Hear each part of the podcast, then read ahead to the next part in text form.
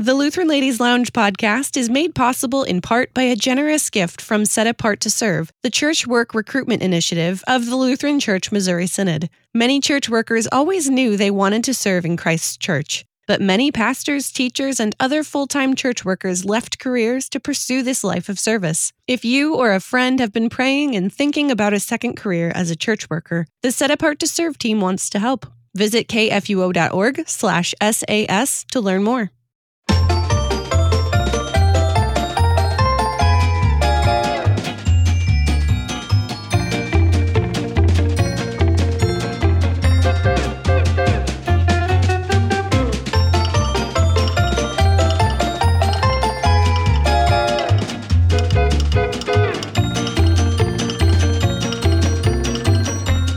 You're listening to the Lutheran Ladies' Lounge podcast. I'm Sarah. I'm Erin. And I'm Rachel. Guys, I'm super stoked. One of my friends is joining us today. It's also a guy, which does not happen. I know this is a big deal when we have when we have a man on the podcast, but for good reason, because it is our book club wrap-up episode today. Rachel, I won't steal your thunder. Tell us what we're doing today, Rachel. You're so sweet to me to not to steal my thunder. We are talking about Flame's new book from Concordia Publishing House, Extra Nos, Discovering Grace Outside Myself. Now, we, of course, read tons of books in our Lutheran Ladies Book Club, and they are all over everywhere. But every October, when we hit that Reformation season, I like to do something that is really good and Lutheran. And this one was really good and really Lutheran. Mm-hmm. And since, you know, unlike some of our authors, the author of this book is alive. And as of time of recording, as of time of recording, is alive. It's ominous. Sorry. And is also a really good guy and was willing to take some time out of his schedule to talk with us. We are so thrilled to welcome to the Lutheran Ladies' Lounge podcast our friend Flame. Yes. Yes. Yes. I was trying my best not to laugh. That was well, now you can don't have to try anymore. Just go for it. No, I'm so glad to be with you all. Thank you for having me. Seriously. This is going to be fun. I can tell already. Oh, yes. So we recently wrapped our online book club discussion. We had ninety-nine women show up. Wow. Mm-hmm. To talk about this book together all week, and had some really amazing, amazing responses to the discussion questions we posted. Questions from everything. Had you ever heard of Flame before? To what parts of the book really sang for you? That was a great question. My son yeah. came up with that one. Mm. And of course, what questions should we ask Flame when we have him in studio? So we'll get to those reader questions in a little bit. We've got some wonderful, wonderful suggestions from, I said reader again, didn't I? Yeah. Listen, but, to listener understand. This is a book club, Rachel. So yeah, that's true. I can say it. It's okay. Yeah, it's fine. All right. All right. Yeah. So questions from our reader listeners, which we'll be pulling out of our back pocket in a little while here. But first, I wanted to just take the opportunity to ask some general questions about the book, because we don't get to do that very often. So, Flame, why did you write this book, and what are your goals for it? Yes. Oh, my goodness. So I think one of the reasons I wrote the book was I was trying to put in the book things I would have liked to read or have read during certain low points in my Christian walk. So I was kind of thinking of it in that way, like, man, if I imagine myself in those same spaces that I was in along the way, what would have been helpful? What would have really been sort of like the breadcrumbs leading me in the right direction? So that was one motivation. Um, the other was I wanted to tell and talk about Lutheran thought, but in a personal way. Mm-hmm. So some transparency, um, just helping people understand the lived experience, because oftentimes in my music, you'll get like the super teachy, didactic breakdown, but you don't get like those personal stories. So I wanted to give that part too, for the people that just enjoy the music. So I think overall, yeah, it felt it, it was kind of therapeutic in a sense, just to sort of unleash all those thoughts in that controlled way in writing. Yeah, and I know a lot of the ladies that responded to questions really resonated with that. They were like, mm-hmm. this has also been my journey of not growing mm-hmm. up Lutheran. I came through a Calvinist church at one point in my life, and it's been really helpful to read Flame's words because those words are now helping me describe my own journey. So I know that that way of writing this in a very personal way was really helpful for at least some of the readers in the lounge too, to be able to put those words to their own story. Yeah, I love that. And sometimes that's that helps. You know, you may be going through something, but you don't know how to think about it in certain terms. Yeah. And that can just add to the stress, the burden of a thing. Mm. But when you hear something that clarifies what you're struggling with, it's like, yes, now you can kind of wrap your mind around it, sort of a plan of attack to work through things. So no, that's encouraging her back to hear back for sure. Yeah. So for those who did not have the benefit of joining us for the book club, who haven't read the book yet, would you be willing to give us just the book in a nutshell? I know we talked about it in the lounge as like an autobiography, but not like a typical autobiography, like a theological autobiography. Mm-hmm. And so I wonder if you would share with us just in a few words, what is the book about? Yes. So firstly, the title, Extra Nos, uh, is just a Latin phrase that means outside of us. I remember when I first heard the term, it was so liberating because as a person that regularly thinks deeply about ideas, sort of in my head a lot, um, this idea that God calls us to not look so deep within, but to look outward to what Jesus has accomplished. It just struck me. And it was sort of healing just to hear those words. So in this book, the book is about looking to Christ from beginning, middle to end for salvation. That's the point. So the contrast is trying to find security in your performance, your good affections or desires to do good in the world, as opposed to that where you'll mostly find contradiction, some disintegration, maybe some hypocrisy. As opposed to looking there for assurance, look to what Jesus has accomplished. Mm-hmm. That's the goal. Yeah. Well, that definitely came through loud and clear. Yeah. And I love the way you sort of weave your personal story in with the theology that you have been exploring pretty much throughout your entire adult life. You you are such a theology nerd, and I just love it. Yes. Amazing. Man, go ahead. I'm sorry. I cut you off. Go ahead. Oh, no. Jump no, in wherever. Like, that's really the way I see the world. I mean, like, for example, I'll pro- I'm probably more prone to be encouraged by something I read in the Book of Concord as opposed to like a short meme with some positive words. Yeah. Now, some people, that'll do it for them. They could see a, a positive quote and they're inspired and motivated throughout the rest of the day. For me, that would definitely fall flat. Like it wouldn't really. I love that so much. It wouldn't mean any. I wouldn't know what to do with it. If, it, if I read a meme like, hang in there, God is with you. Like that wouldn't really encourage me throughout the day. Don't, don't send Flame memes. Just like give him another Book of Concord. That's what I mean. But if I could read something dense, yes, then it's like, this is so practical. This is so helpful. I don't know why I'm wired like that. Well, and that is so, I think that's so inspiring to hear someone say that out loud. And someone, if I if I may say, someone who's actually really cool. Because young people who have this same sort of tendency, like, I don't want the shallow, superficial meme stuff. I want the deep, meaningful, hard stuff. Mm. Sometimes they feel ashamed of that. Yeah. Yeah. So to have a role model out there who can be like, no, that's not weird, is good. That's true. I I really, as a mom, I'm really grateful I love to it. hear anyone say it. that out loud. I love it. Seriously. Flame, one of the questions that, that I had that as I read the book and, you know, you got to the point where you were like, I'm I'm going to go to seminary. And I'm guessing you've had this question before, but tell me your your own thought process, why you didn't choose to go the route of becoming a pastor. Mm. Um, because you still got a master's, right? Yeah, you got a master's in theology from like the premier institution for, like, they offered a master's. And you're like, no, no, not that one. Um, what? Why?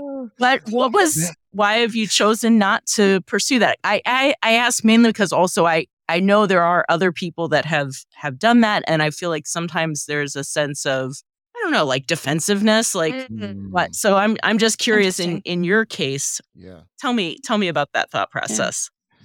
That is a good question. So it's it's probably layered. So one, coming in from outside of the Lutheran space, moving into the pastorate is more of like an internal unction that you feel.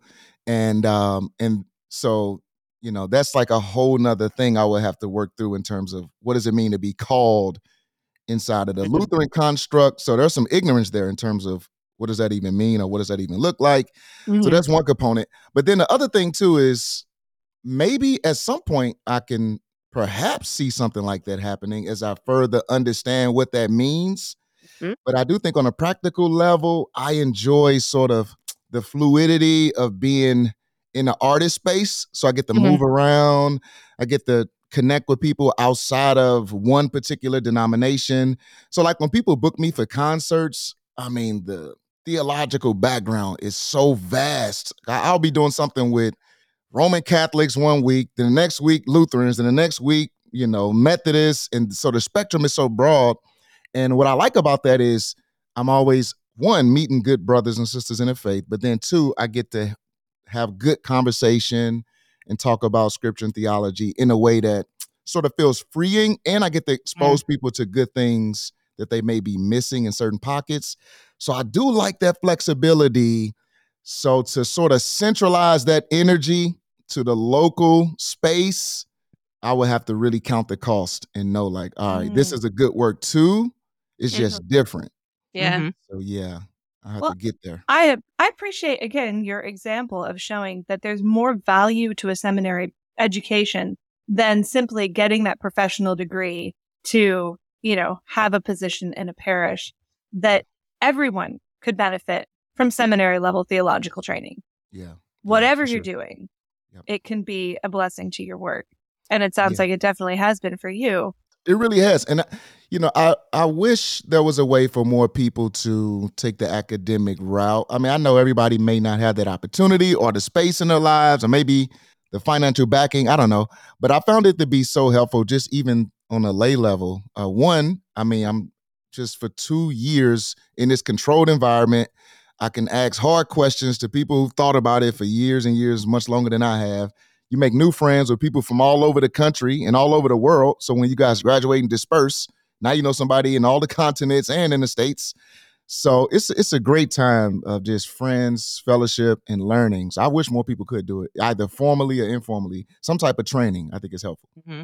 Yeah, all of this makes me think of vocation. And I know you're a big nerd about vocation, which is awesome. Yeah. And I've been studying a lot and thinking a lot about vocation in, in my own master's courses right now. Nice. Rachel, this is the first book club book I've actually read twice. When I said I was going oh, to actually did it this time. Oh, wow. Yeah, I know. Well, the first time I got to read the the pre-publication copy right. from mm-hmm. Flame, which was awesome. But that was like, that was a long time ago. So I, I got to listen to the audiobook that I was so excited about, and it was awesome. But I, I was listening to it from a very different lens because of all of the thinking about vocation that I've been doing over the last few months. And Flame, when you're talking about, you know, discerning where God is calling you, like you could be a pastor. You're definitely smart enough to be a pastor. Like you have the theological prowess to do it. But like, where is God actually calling you to mm-hmm. serve right now? And like my husband Luther was like, Flame is great with apo- like it's, he's a- apologetics. Like that's what he's doing mm-hmm. in all of this. So I just, I want to hear a little bit more about what you love about the theology of vocation and how that interacts, how you talk to people across different denominations, because not everyone views vocation in the same way that we do. No, such a great point. I think by and large, there is like this through line that I notice, notice in other, I guess, like the generic American spectrum among Christian thought. It's, it seems like vocation is wrapped up in something that's um, more monastic. Mm. Or something that's you have to step outside of the mainstream or the secular world and do something more spiritual, because those are the things that God values. You kind of get extra credit in God's mind. You get more cool points. So most people have the, you know, doing something for God sort of locked up in those cages, in those terms. And it's tricky because they're good Christians. Like they want to do something that's helpful. They want to be useful in the world, but then they feel like, okay, vertically, I have to do something for God. So let me, like, I know one guy, he was, um, I mean, he was just, he excelled in sports, got all kind of crazy scholarships, could have gone to the N F L, but he thought it was more spiritual to turn down the N F L offer to become a pastor. And hmm. as the years passed, he started to regret it, but he still didn't have helpful categories to think about it in. So he's now thinking, am I losing zeal for my faith? Am I doubting God? So he still didn't have those healthy terms to think about, you know, vocation in. He's like, man, I, I took the pastorate position, hoping that it would be fulfilling. And in some ways it has been, but in other ways he feels regret and he can't really share that. So just in that kind of private conversation, you hear some of the angst. But when you think better about vocation in terms of, okay, God has given us many stations to exist in all at once. So you could be a mom at the same time as a teacher, a friend, the like. And in each one of those spaces, you can do good. You can contribute to the to the world. You can help restrain evil in the world. And as you're doing that, according to Matthew twenty-five, you're also serving Jesus. So as you're serving people, you're serving Jesus. So you don't have to worry about, well, let me stop baking cookies for, you know, this nursing home because I need to become a deaconess. Both things are good. Amen to being a deaconess. We need more deaconess. Yes, please. But if you just found some joy in doing good for your neighbors around you, that's also a good thing that God smiles at. And we, I think, as as women who, you know, acknowledge that we are not called to the pastoral ministry, I think we get to think about that in yet different ways still. Mm. Well, can I hear more about that? That's such an interesting oh, good. vantage point. Ooh. Flame's asking the questions now. Oh, Flame's sorry, asking like, the questions. No, it's it's great. Um, well, I mean, it's I, I think every L C M S woman who lives in our modern world has to face the questions of, wait, your church won't let you be a pastor? Mm-hmm. Isn't that oppressive? Mm-hmm. And, you know, especially, you know, for women with intelligence and leadership abilities and a deep love of the Lord, like the two ladies sitting across from me here. Indeed, indeed. That becomes a pressing question of, well, can I serve the Lord as well as my brothers? Because this office, this wonderful jewel of an office, is off limits to me. And I think it causes us to get really creative. That's probably why this podcast exists. Mm. Yes, it is. You know, on its, on its wanting to use those gifts in service of the church in a different way. So I, I appreciate you sort of also showing that example that you can be a musician yeah. and you don't have to be ordained to be out there using your gifts, serving the Lord, honoring your vocations. Yeah. Ooh, so, well said. I love that. Great Ooh. camaraderie there. Well, thank you for the question. I, no, seriously. That was I'm insightful. honored to be in this. Seriously, man. I love that. So while we're on the topic of women, mm-hmm. Man, we got a lot of women listeners. Got to ask this. That's true. Tell me about the women in your life yeah. that yes. really have impacted your journey and mm. how they how they've helped make you who you are. Who are your Eunice and Loises? Yeah, oh to use the biblical terms. Yes, yes, yes. Man, I love the the the Eunice and Lois question because, I mean, that's literally my experience. So my grandmother, Frances Jones, she's with the Lord. But man, I, I I credit her with so much. One, I feel like she was my best friend. Like I've never met a better human being mm. than I have with my grandmother. So like, yeah, that was such a special relationship. And uh, I told this story somewhere. I think Sarah and I were talking, but yeah, I just adored her. Like it was probably borderline worship. Like it was like scary. But I really adored my grandmother. I literally would catch the bus after school just to hang out with her and uh, do anything. I would cut the grass for her, clean the walls, clean under the table, help her cook, anything I could do just to be around her. Like I just loved her. And um, yeah, so even when I was a kid too, like listening to rap music, I would just listen to mainstream rap, mainstream hip hop. And it was just vile, debased lyrics. And she would always catch me sneaking around, listening to it. She'd be like, grandson, why are you listening to this ratchet music? Please stop. But she saw that, you know, it was this passion. So it just in her wisdom, she was like, okay, so if you really like rap music and you love hip hop, why don't you study your schoolwork, write songs about the content? Then you'll have the answers in your brain when you're at school and when you're taking tests. So I'm like, oh my God, that's genius. So I, feel that, I feel like in that moment, Flame was born, you know? So just yeah, in her wisdom so, to sort of literally are, to parent me through that. That was crazy. Yeah. So are you saying one of your first raps was like about like a science test or something? Geography? Dude, so you so many uh, science test raps, Constitution, rap, are, all are, over. Are you going to publish an E P for like kids or just schoolwork stuff? Because that would be, could you have that like would a, be interesting. A that schoolhouse would be rock for I've never thought about that. Kids? I've never thought about that. Yes. No, here's your next big thing. If you ever get bored. Uh, right. Although we love what you're doing now. You don't need to stop doing that. But literally. But that's what I would do. I mean, even like my uh, permit test when I was about to get my license and stuff, mm-hmm. I did a rap song. So I'm literally at the D M V just saying the lyrics, like writing down all the answers. It's so easy. That's amazing. So kudos to her, man. I mean, and I, then on top of that, she's right away. Yes, right away. Please, seriously. I love your grandma too. I don't sure. Genius. Oh. Genius. So anyway, but no, she was a funny person. She always had great stories, always sharing like testimonies about what the Lord had done in her life. So I could talk about her forever. But anyway, so my grandmother and then my mom too. So my mom, she was just um, a branch off the tree of my grandmother. I mean, she was just the most nurturing person, the most giving person. And I remember like, I never saw her get herself much, but she would always get me stuff. And I remember noticing that. I don't know how to like put it into words as a kid, but it, it just always stood out to me. I would pay attention to her put something back on a rack and then get me something, almost like she had to decide me or my kid, and she would pick me. So I remember always watching that. So yeah, my mom, I mean, they both loved the Lord, taught me scripture, taught me how to defend my faith, because I grew up in a hood where the Nation of Islam was, you know, had such a strong presence. So they're like, as you're going to school and just doing life, you need to know what you believe and why you believe it and how to talk about it. So yeah, they, they, I mean, they disciple me really. Mm-hmm. It sounds like it. Yeah. What an amazing gift to have those women in your life. Oh my goodness. Seriously. So Genius. Moms and grandmas out there, be like Flame's mom and grandma. And don't worry if the kids keep sneak- sneaking the rap music. Right. Direct it in a good direction. Yes. Yes.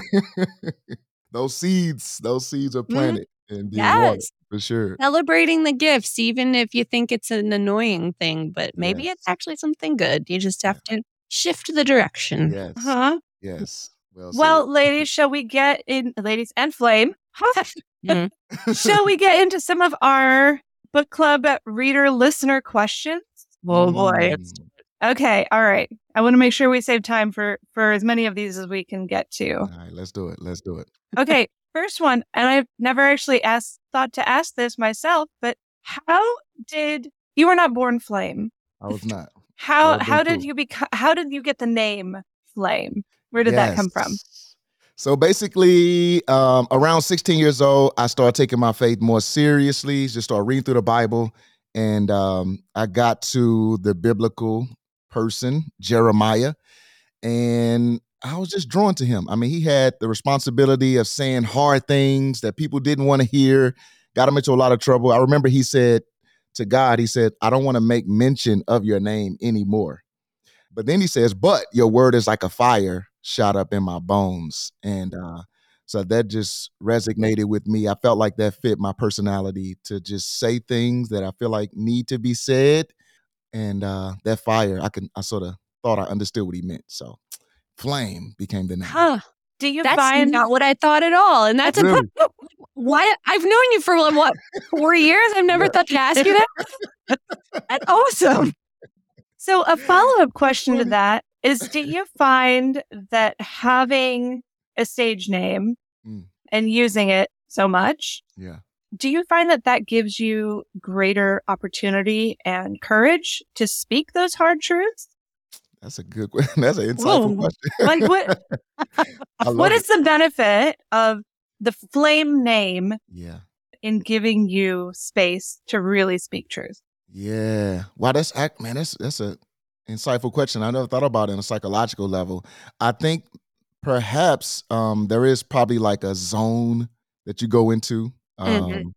that is Flame. So I could I can see there is something empowering about it. I, I don't see it as hiding. I do see it as um, sort of superhero-ish. Yes. You know, it's like, on the cape. Yes. Yes, it's kind of like that, you know, because I, I am not entirely like the Flame persona. Like, mm-hmm. I, I'm an only child, so I'm oftentimes in my head in a very content way.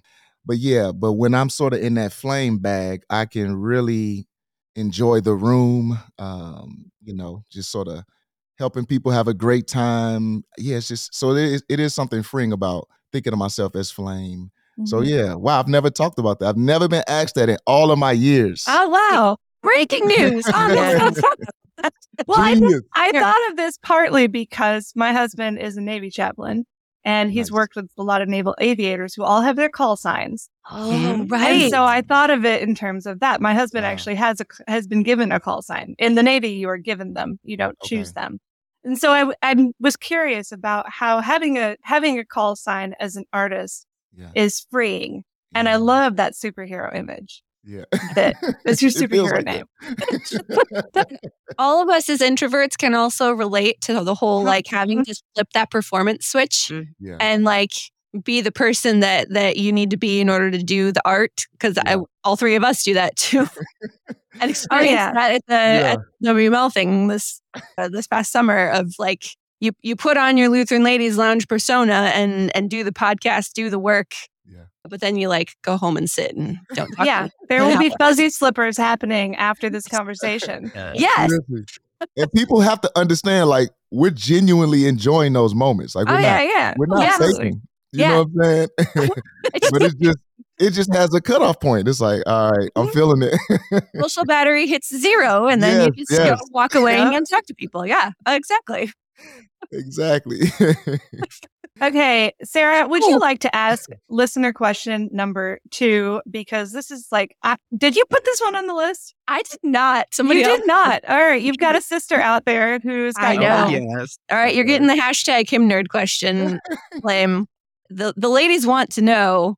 You can put a lot of hymnody into your word and water. Oh yeah. Yes. Yes. They want to know if you have a favorite hymn. Do you have? Mm. No, we want to know what your favorite hymn is. What is your favorite hymn, Flame? Specifically, I, I think I'm going. I'm gonna call it. It's the first hymn off of the E P, Word and Water, which is God's Own Child. I gladly say it. Yes, so, beautiful. That's a good one. I mean, solid. No, shout out to you, Sarah. I literally have heard it in so many different versions. I just so I listened to a bunch of hymns after that, and just going through the hymnal. I've I've been at concerts where like g- great Lutheran friends will come up and recommend a bunch of hymns. So I'm I'm I'm gaining a love for so many more, but I still feel like that's my favorite. And uh, yeah, it just takes me there. I'm so glad you included it on the album. We had some we had a, a few ladies who came in with I I really love Flame and his writing and his story. I'm not a huge fan of rap, but mm. man, he could sing. His God's Own Child was just beautiful. no, no, no, no. That is hilarious. I yeah. wish I could take credit for that. That was actually someone else doing a performance on that. Oh, no. A, a gentleman named Phil J. But in the moment, it felt good just for the, for you to say that that was me. Do you do you sing? Sorry, that was... No, or, no. No, you just rap and you bring yeah. in other singers. Yeah, my grandmother couldn't help me with that. She's like, yeah, you're not a singer, though. But uh, I don't believe you. I don't believe you. You can totally sing. You sang in the audiobook. Oh, yeah. Did I? Yes, you did. No, I, I feel like you, I can hold a note. I feel like I can hold a note. Can. But I don't I know if you were paid to hear that note being held, though. What? Doesn't mean you can't sing. Well, but it's like, you have like, he's already in the music business. And so he knows that his his love and gifting is in a different aspect of that. Oh, sure. And therefore it's yeah. like when you learn another language, you're like, oh, I'm not fluent. Oh, oh, you, you, you're great. That it's part. Sort of like oh, the no, thing. No, I can't do it. I can't do it. Yes. Pianists yes. often get asked, will you play yeah. the organ? And you just wow. got to say, I'm a pianist, not an organist. They both have mm-hmm. keys, wow. but they're not, not the same. Yeah. I so, literally yes. just did the same thing to an organist. Literally just recently. No. He's like, I mean, I can if I force myself, but that's not my thing. Yeah. What? Yeah. But now you're like, oh, I understand. It's like, like I get it. Yeah. Yeah. You, exactly. Do your strengths. Yeah.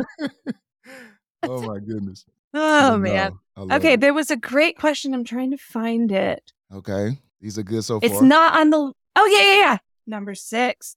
Oh. I loved this question. Ooh. So yeah. We've got a lot of women in our audience who come from mixed denomination families. Mm. And maybe some of them have had to change to become Lutheran as to follow their theological convictions. Mm-hmm. So this question is this. How has changing denominations changed his family relationships? Mm. And what advice does he have for mixed denom families? Ooh, that is a tricky experience. Yes. Yeah. And it's tricky because, like, most people have their theological d- tradition not only tied up in the theology itself, but it's intertwined with the people that mm. you've developed friendships and relationships with mm. as well. So, you know, there could be um, a sense of loyalty, not only to the scriptures and theology, but also to the people that either trained you or handed that version of Christianity over to you. So it's it's just more personal. So it could be it could be a, a, a time of tension in the room and in the family because of that. But I think the most helpful thing that I've seen is trying to show people that this is centered around the Word of God. Yeah. And these divisions and discussions have been going on for two thousand years in terms of what the faith is, how do we understand it in light of X, Y, and Z. So if I if we can help people understand we're prioritizing the scriptures, and that leads me to certain convictions, which calls me to practically maybe be in a different building than you or something like that, or hang out in a different circle, most people will respect that and give you the space to differ. And, um, you know, and then sort of keeping those short accounts, not being crazy about it, but maybe taking opportunities to bring up certain topics or, you know, asking the person, can you show them what you're seeing or learning and how you're getting to the conclusions that you've arrived at? Like, those moments will arise. And honestly, I've seen more people have an open heart because of the the nature of kindness and patience involved. That sort of warms and softens the heart. And over time, I mean, I found even people that, you know, in my family who would have never, like myself, thought in a million years about Lutheran thought. But it's like, okay, we, we care about Flame. We know he's going after God's word. So maybe we'll see what he's talking about, see if he's crazy or not. And, uh, you know, over time, yeah, I mean, I have family members now that are hitting me up like, well, what about this? What about that? What about that? And uh, so it's been very helpful, honestly.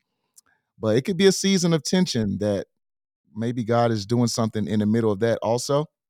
So, yeah, no cookie cutter answers. It could be hard. I wonder also, I noticed in your book, you talked about how there were people, not necessarily family members, but people who like heard heard about your Your, your the changes that you were considering and then embracing, and and then they were like, oh, this is this is a problem. We are worried about this. And and you took you intentionally took the attitude of, yes, they're doing that, but it's misguided or not, they are they're doing it because they care about me.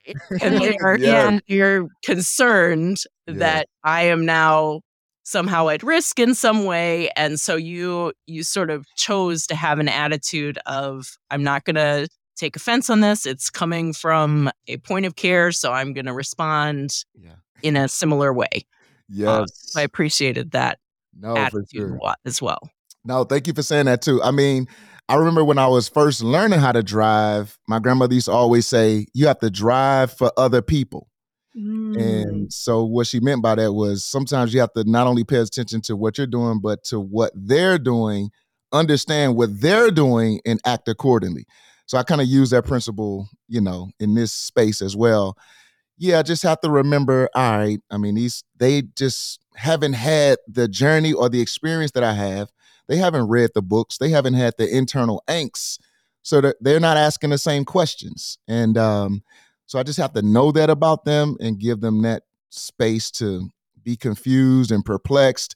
But sometimes it does hurt too. Like, I remember a lot of people thought that I left Christianity, that I was an apostate, I was no longer a Christian. Mm-hmm. And I mean, these, I mean, so there's that extreme as well, where it just doesn't go well at all. And these people may be close to you and there's nothing you can say. I mean, yeah. they have their conclusions. Most people have been taught one thing about Roman Catholicism, and they feel mm-hmm. like Lutheran thought is like diet Rome or yeah. like Rome light.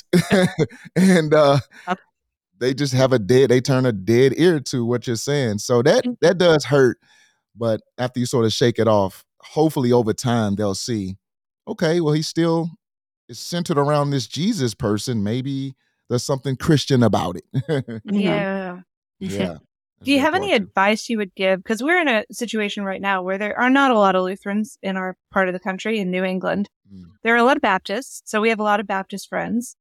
So my kids often find themselves in the theological minority. And I know that's the case for a lot of kids in the country, that, okay, well, my church has like three kids in the youth group, so I'm going down the street to this other church where there's like more kids who at least know who Jesus is. Yeah. Mm.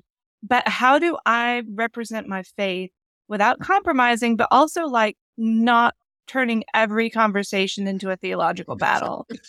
How do you walk that line? Because I know you're in a sort of similar situation in a lot of your relationships. I, sometimes I admit I may not do as well. I do want to have that conversation, but uh, on a good day, on a good day, I do think, um, yeah, I mean, it's hard, honestly. Like I am starting to, you know, really know what that's like. But um, so in one sense, there's solace in having friends in a Lutheran space where you could just sort of be yourself. And you could talk about the sacraments and you could sort of celebrate those things mm-hmm. with someone that gets it. But then when you're outside that space, like you said, you're trying to find that common ground and celebrate that, you know, in a world that's sort of over Christianity, that feels like the Christian narrative, we tried it and it doesn't work. We're sort of on to uh, some other narrative now. In a world where that's becoming more prevalent, you do celebrate, well, at least this person is a Christian. And there's something good about that. I think that is God honoring and serves neighbor. Um, but then you never turn it off, though. You are hoping that you could talk about scripture one day. And that's why I found church history to be helpful, mm. because when I can expose people to these are not new ideas mm-hmm. or novel ones. In fact, you're on the opposite side of history, and probably the least amount of Christians think the way you do about the sacraments and things of that sort. So sort of bringing them into the width, the breadth of this entire Christian narrative, I think is helpful for people to see. You have a kind of new idea that's probably a little over four hundred years old. And uh, people maybe never thought about that, you know? So that's a helpful yeah. talking point. Yeah. Mm-hmm. How much have you had to be a student of people in order to be able to connect with people like this? Because I know you have some background in counseling, yes. education. Mm-hmm. So like, because yeah. like as you're talking and, and just from our interactions too, and seeing you interact with a lot of other people, like you can be a brilliant theologian and have no ability to connect with people the way that, that you're able to, because you're willing to have that patience with people and learn their stories and, and have so much patience online with people when they're just like, you don't know what you're talking about, Flame. Well, like how much have you had to actually intentionally learn to be with people and, and learn about people and how people interact in order to be able to have these conversations? Yes. Oh my goodness. I mean, it it is almost the thing, you know. I think about um, people just in the regular course of their day may not be thinking deeply about their faith. So there's like a small window that, you know, a person may really get into some of the hard questions. It might be a crisis moment. Um, maybe they saw something on YouTube that sort of made them panic. And, you know, they want to talk deeper about something. So it's like a, sometimes it's a small window where you can get in there. But yeah, just the personality of people. We're very busy. Um, and, you know, people have lives and they thought about these things in their teens and twenties. So now they're into their career path and building families. And they feel like we've already worked through what we believe and why we believe it. I'm just trying to stay sane and smile a little bit. You know, you've so just described like... my life. Thank you. you. You might not like memes, but that's a meme right there. Seriously, I mean, that's kind of where we live. So You know, you're trying to find those moments where it's like, all right, how can I make this leap from mundane things to, you know, uh, weighty things? And yeah, you have to keep that sort of, that movement within the human personality in mind and just stay sensitive to that. And, uh, and most people don't, you know, we don't, as people, always talk as well as we think. So they may not know how to say what they mean, what they've learned. So you just kind of trying to keep all that in mind as best you can through God's grace. And sometimes you might not do as well. Other times you'll do better. That's fine too. But yeah, just knowing that ultimately we're planting these seeds, watering these seeds, and God will make the increase. You know, if we just sort of be a post in a, in a building. Yeah. Yeah. That's so true though, man. Okay. I think we probably should ha- wrap up with one more reader question. That is one that is burning on my brain as well. Let's do it. Let's do it. What's next? Mm. Is he working on a new album? Mm. Oh my goodness. What is, it's so many things that are, that are pending. Or a PhD. Or an album ah, or a PhD. Ah. Yeah, now that is on my radar. I'm trying to figure out my schedule. Yes. So, yeah, there's so much more learning to do. I do want to tighten up in certain areas in the academic space, so I'm trying to figure that out. So that's one thing. The other thing is, so I got a project coming on Luther's Small Catechism. That should be releasing sometime at the end of this month. Oh. I have another project that'll be releasing next month, which is sort of helping people understand how Christianity made its way to the Americas, the colonies, and and thinking through what that means for us and why we are the type of Christians we are. So that's coming next month. Um, I got a conference that'll be had uh, twenty twenty-four, March the second. Extra Nos Fest will be November the eleventh this year. So all things Extra Nos Academy, trying to build on top of the music with other things. That's right, because you have a podcast too, as my son reminds me regularly. And his sisters tell me, no, we want to listen to music, not podcasts. And he says, what's wrong with Flame? And then the backseat erupts in yelling. And so tell us about your podcast. Yes, Extra Nos Academy. So that's one of the things, you know, underneath the banner, Extra Nos Academy is the podcast, self-titled. But um, yeah, it's just a time. It's kind of like a book club, actually. So I'm I mostly just hey. listen to one of my songs. I'll read through a book, talk about it, give some commentary, and then take it out. But it's been, it's been really cool to see it grow over the years. And uh, I think people see it as another one of those safe spaces to hear the ideas outside of the music at a slower pace. Because mm-hmm. the rap tempo can be a bit, you know, hard to grasp if you're not a rap listener. It's like the gift of tongues, some people yeah. say. Like that. yeah, that's, I'm glad that you mentioned that, because I, you know, love your music. I've listened yeah. to, you know, your albums uh-huh. many times over. And I was surprised when I read through some of the lyrics in the book. Yeah. That's what that said. that, I was wrong.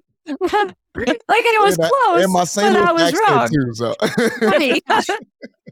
So I'm glad that you take the time for interested listeners to actually like take it apart with you and line by line what's what's going on there. That's yes, a great yes. project. So, this is, so all that to say, it's a lot coming, but I'm having fun. I love seeing people have fun through learning. So. Yeah, I guess the through line for me is kudos to Frances Jones. I, I'm doing what she planted in me, and I'm still having fun doing it. uh, uh, you need to make a tribute album. Ooh, and all your I, stories. You know what? That's could I do that? I feel like that would yes. be. I think I could do that. Yeah, I feel like it would be kind of hard, but kind of fun at the same time. Like I think it would feel really good. Yeah, yeah, that's a great idea. It. You heard it here first. You heard it here first. Cannot wait. Cannot wait. Yes. And then after that, I need you to do an album on the church fathers too, because that would be fun. I, won't say gonna... much. I won't say much, but I think you'll be happy at some point. Yes.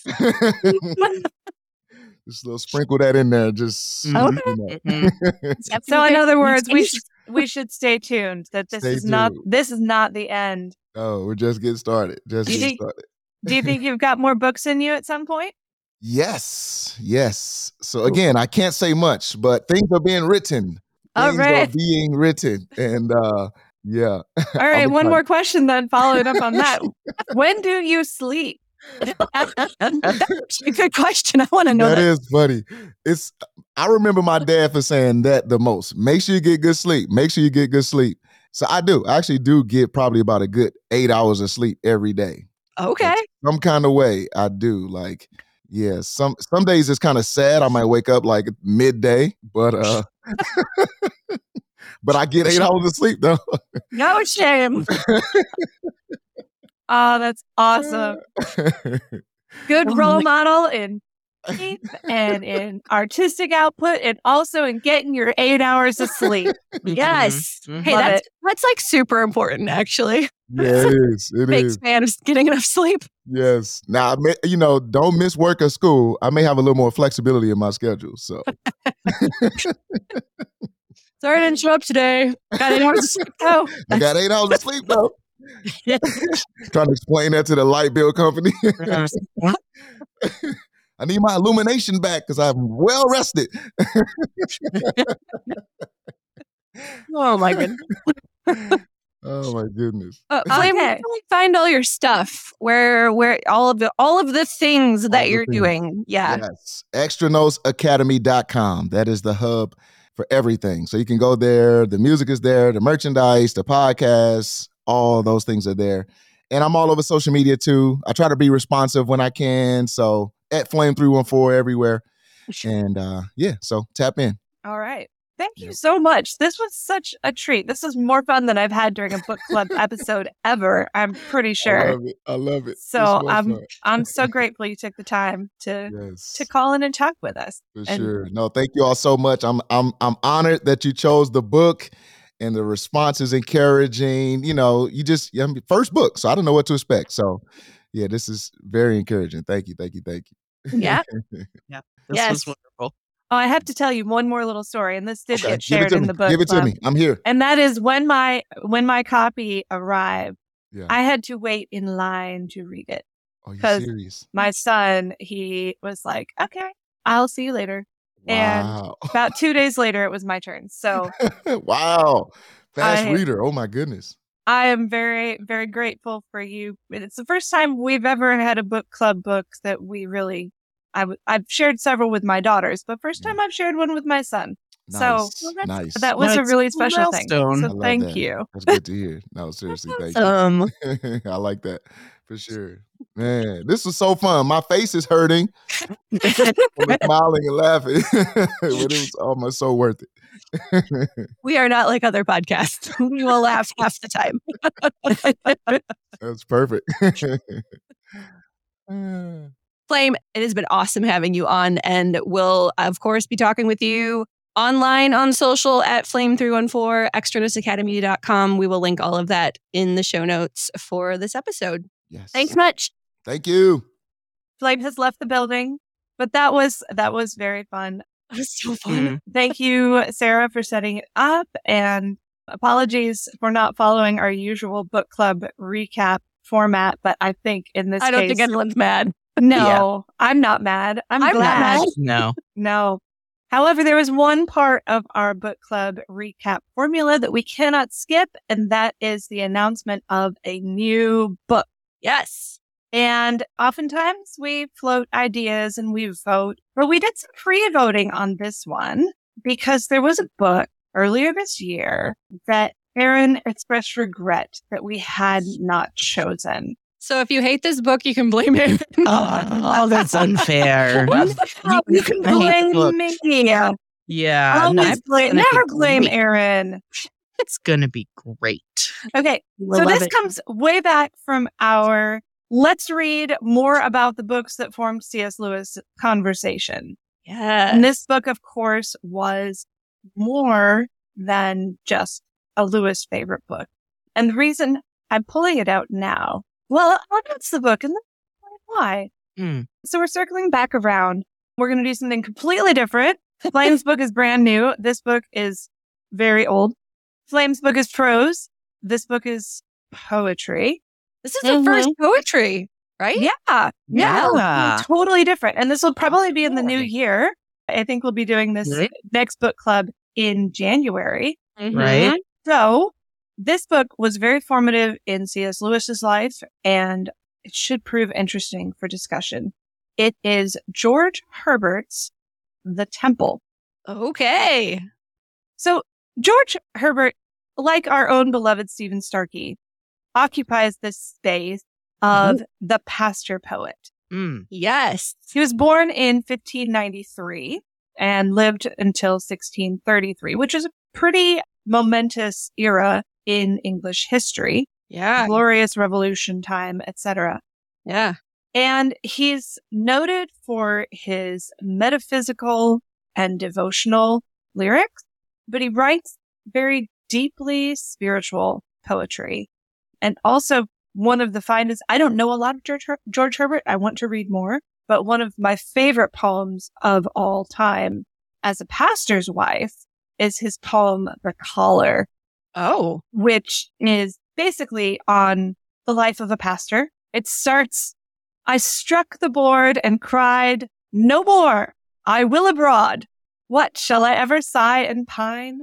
My lines and life are free, free as the road, loose as the wind, as large as store. Shall I still be in suit? Now, of course, suit there is referring to his pastor's garments. Mm. Mm-hmm. And that's what I have thought at frustrating times in, you know, my husband's past ministry. I struck the board and cried, no more! I will abroad. Uh-huh. And so this, this poet who knows deeply what it is both to be a Christian and to be a Christian pastor, mm-hmm. I think has some interesting things to share with us. There's another reason I want to read this book right now. Mm. And that is because my alma mater, Concordia University, Ann Arbor, and its co-campus, Concordia University, Wisconsin, just inaugurated a new president. Mm-hmm. Eric Ankerberg, Doctor Eric Ankerberg, who is actually one of my former English professors. Yeah. And many people don't know this, but I do because I was his student assistant back in the day before he had finished writing it, is that he wrote a doctoral dissertation on George Herbert. Oh, oh. my. Oh. And so I'm thinking to myself, maybe, maybe if we were okay with having Flame visit, maybe Doctor Ankerberg would be able to come at some point and nerd out with us about Intriguing. George Herbert. I think that would be super fun. I think so. And I think maybe I already asked him in passing. And maybe you were there. You were there. And maybe he sounded really excited about it. Yeah. Yeah. And uh, yeah, yeah, you, that happened. Actually, so I'm looking at the actual dissertation right here. Sarah, you are going to love this. Here's the dissertation title.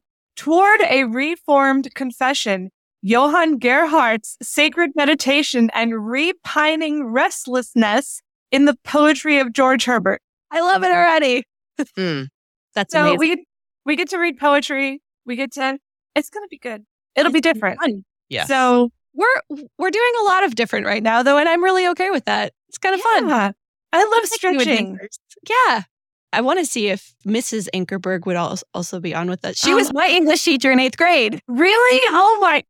It's wow. a small world. Okay. okay. I have never been taught by either Ankerberg, so you're not alone if you have not learned from them yet. Yes, we can well, have. We'll all get a chance to learn from them. Exactly. Yes. Can I just read you the end of this poem, The Collar? Of course. So he ends the poetry this way. But as I raved and grew more fierce and wild at every word, methought I heard one calling, child. And I replied, my Lord. Oh. Gives you chills, doesn't it? Yeah. This is going to be good. It's going to be so good. I'm excited. Thank you for going with me on this one. I might yes. have just pulled it out of thin air. But this will be great. I'm excited. This will be. It. It's a it's a good change. It's good to push ourselves. New and different adventures. I love uh-huh. it. Also, poetry goes really fast. Mm. So, I also feel like this is a good winter read. Like yeah. curl up a blanket and, and, and a cup of tea and mm-hmm. like read some good poetry. Mm-hmm. Sounds exactly yeah. exactly. Yeah. So George Herbert's The Temple. Now you can get a volume with just The Temple in it, but if you like me. Like good value, you can get a more complete works of George Herbert. Price is not that different. And that way, if you like George Herbert, I will probably be reading from a larger volume that contains more than just this one slim volume. But either is fine. We will be discussing mostly the poems in the Temple, though, because that's our focus this time.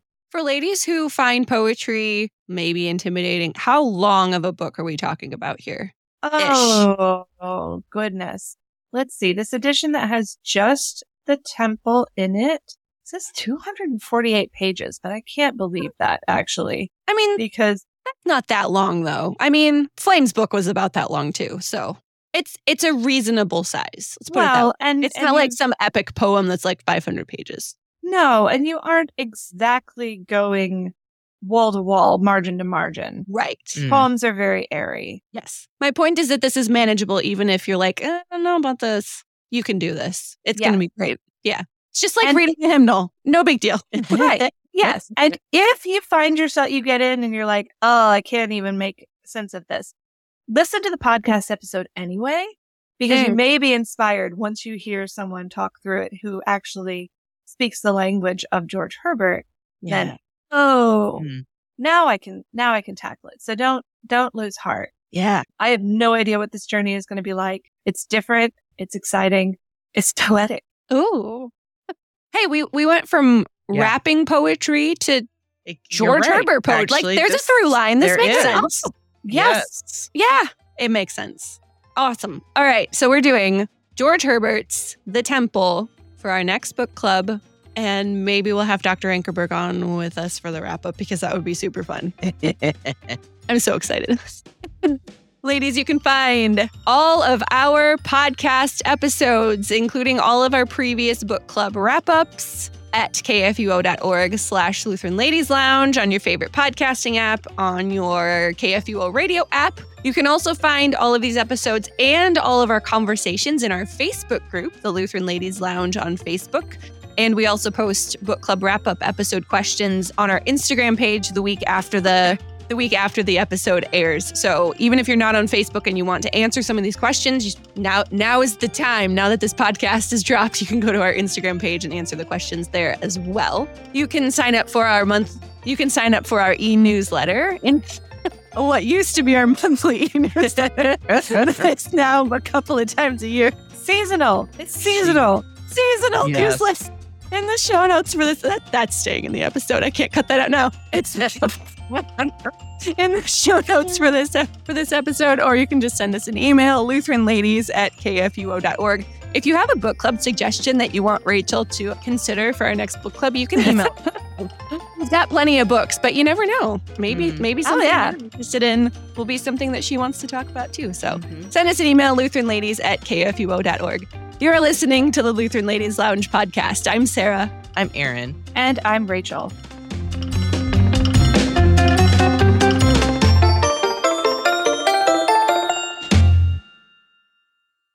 Views and opinions expressed on the Lutheran Ladies Lounge podcast may not represent the official position of the management or ownership of K F U O Radio, the Lutheran Church, Missouri Synod. The Lutheran Ladies Lounge is produced by K F U O Radio and available at k f u o dot org or wherever you get your podcasts. Don't forget to hit that subscribe button and leave a review for us, too. If you love the Lutheran Ladies Lounge podcast, consider financially supporting our producer, K F U O Radio, so we can keep doing what we do. Find out how at kfuo.org slash give. Erin, did you have something? Like, my cheeks are hurting because I'm smiling so much. So I'm what? trying to like not wow. smile. We regularly talk about our abs hurting from laughing. So, yes, right on par.